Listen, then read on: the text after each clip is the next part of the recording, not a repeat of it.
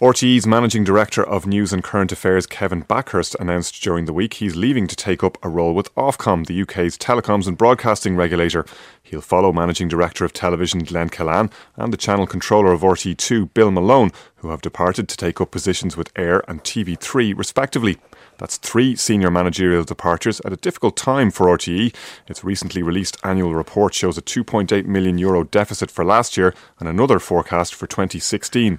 to assess the challenges confronting the broadcaster in a rapidly changing media landscape, I spoke to consultant Aileen O'Meara, who served as a member of the RTE board between 2010 and 2015. She began by outlining the task facing newly arrived RTE Director General Dee Forbes. She is the CEO and she's the editor in chief. The interesting thing about the DG's job in RTE is that you're both the CEO of a very large organisation and you're the editor in chief of a of a company that is producing very, you know, high impact programs a lot of the time and news and current affairs, you know, the biggest in the country. And this has been an issue in the past. People feel, oh, you have to be coming from a production editorial background to do that job. Not true, I think, in my opinion. There have been people in the past in RTE who've been engineers who are director generals. Um, but I think you do have to have a good political brain.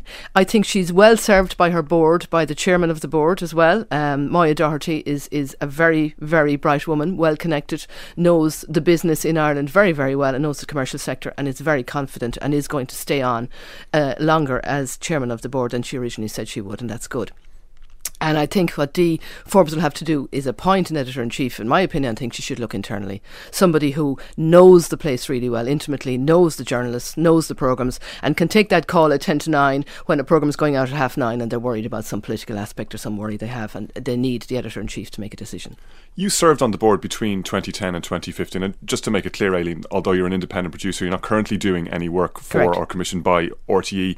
Um, where does the state broadcaster stand now relative to where it was during that time, which obviously encompassed the recession, a lot of external problems, and some internal problems of RTE's own making? Oh, yeah. I mean, between 2010 and 2015, the financial problems were the biggest problem, biggest issue facing the board and facing RTE. The biggest problem RTE had at the time was how are we're going to cut costs. How is RTE going to cut costs, retain what it was doing very well, and keep the confidence of the staff going, keep the morale going? And then in the middle of that, there was obviously the mission to prey crisis as well. So you look now and you look back and you say, the Irish recession is over. It is. On the East Coast, anyway, it is over. But the advertising revenue has not returned to anything like the extent that you would have expected to. It has migrated to the internet and it has migrated to UK channels who are beaming into Ireland. The audience fragmentation has got much, much worse since, uh, you know, in the last few years everybody knows now. We're watching YouTube morning, noon, and night. Netflix has become a huge issue. Uh, streaming uh, of programs uh, and box sets. People are not watching what we call linear television anymore, but they are watching news and they are watching current affairs. And RTE has um, recovered from the huge loss of confidence of the Mission to Prey crisis. And, you know, the recent years of really, really good public service broadcasting, really good uh, investigative journalism, particularly on the TV side, but also in radio, has shown that RT has come back and been resilient. So RT has proved its resilience. The staff took a pay cut when they needed to take a pay cut. But I think what Dee Forbes is coming into and saying that RT needs to be future proofed, she's looking at an organisation that is still a very big unwieldy uh, company that probably needs to shrink quite a lot. With the biggest question that they have to face, that RTE here has to face, is do you stay the hybrid model, which is the dual commercial income with the license fee? Or do you shrink back and say, we are going to be a pure public service broadcaster. And there are advantages and disadvantages to each side. But I think looking at in the bigger picture of the context of the way television particularly is going, and you know television is the big expensive part of RTE, is what do you do? Do you say we're going to try and keep doing what we're doing, fight the huge loss in uh, advertising revenue, which I think they're never going to get back, RTE is never going to get back? Or do you say we are going to do what we're really good at?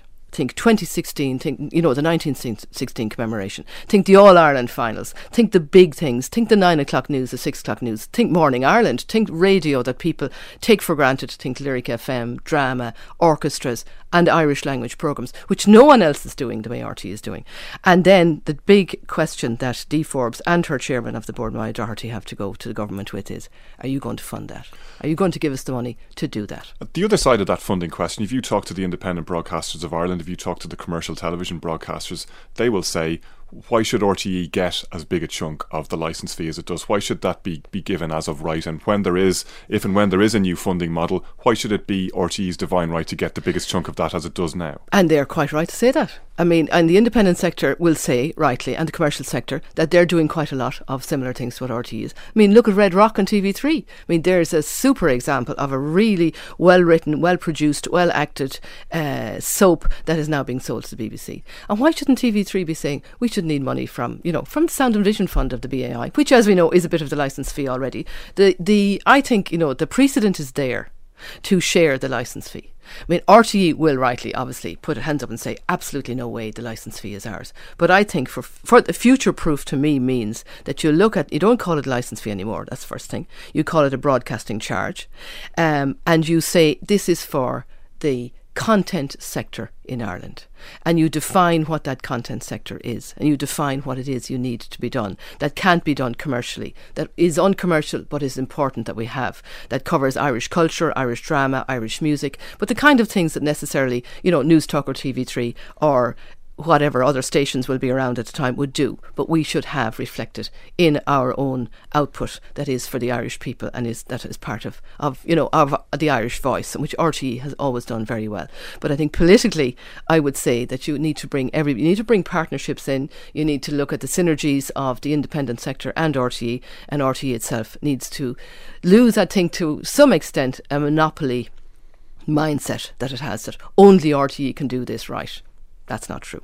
The commentary around RTE, certainly this week when a lot of focus has been placed on it, uh, both internally and externally, because of the departure of Kevin Bakhurst and that being the third senior managerial departure, seems to be around the challenges facing RTE. Should we, though, be looking at the other side of this? I'm sure in Ballymount, where TV3 is based, or Heuston South Quarter, where Eir is based, they're looking at signalling their intent here in, the, in terms of the hires that they've made, in terms of the content that mm. they want to produce, and they will say this signals that competition is thriving.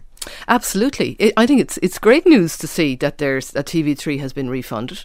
I think it's great news that there's competition in the Irish market because competition has always been very good for RTE. I mean, I used to work in here, and there was nothing better to get people up and moving than to see uh, the competitor doing something that we that RTE should have been doing at the time. You know what I mean? Like for example, I mentioned about Pat Kenny moving. You know, the radio, the you know the radio centre, Radio One got its act together and said, right, how are we going to you know make ourselves better uh, so that we're not going to be you know laid back about this that we don't need to worry about the competition. Competition is actually very good, and it's good in the media, and uh, it's it keeps people sharp and it keeps people thinking about what the market actually needs. Because I know RT is a public service broadcaster, but it is that hybrid model of being commercial and, you know, needs to see what needs to be aware of what the relevance it has to a young audience, a you know, middle aged audience and an older audience. And I think all the time competition keeps people on their toes.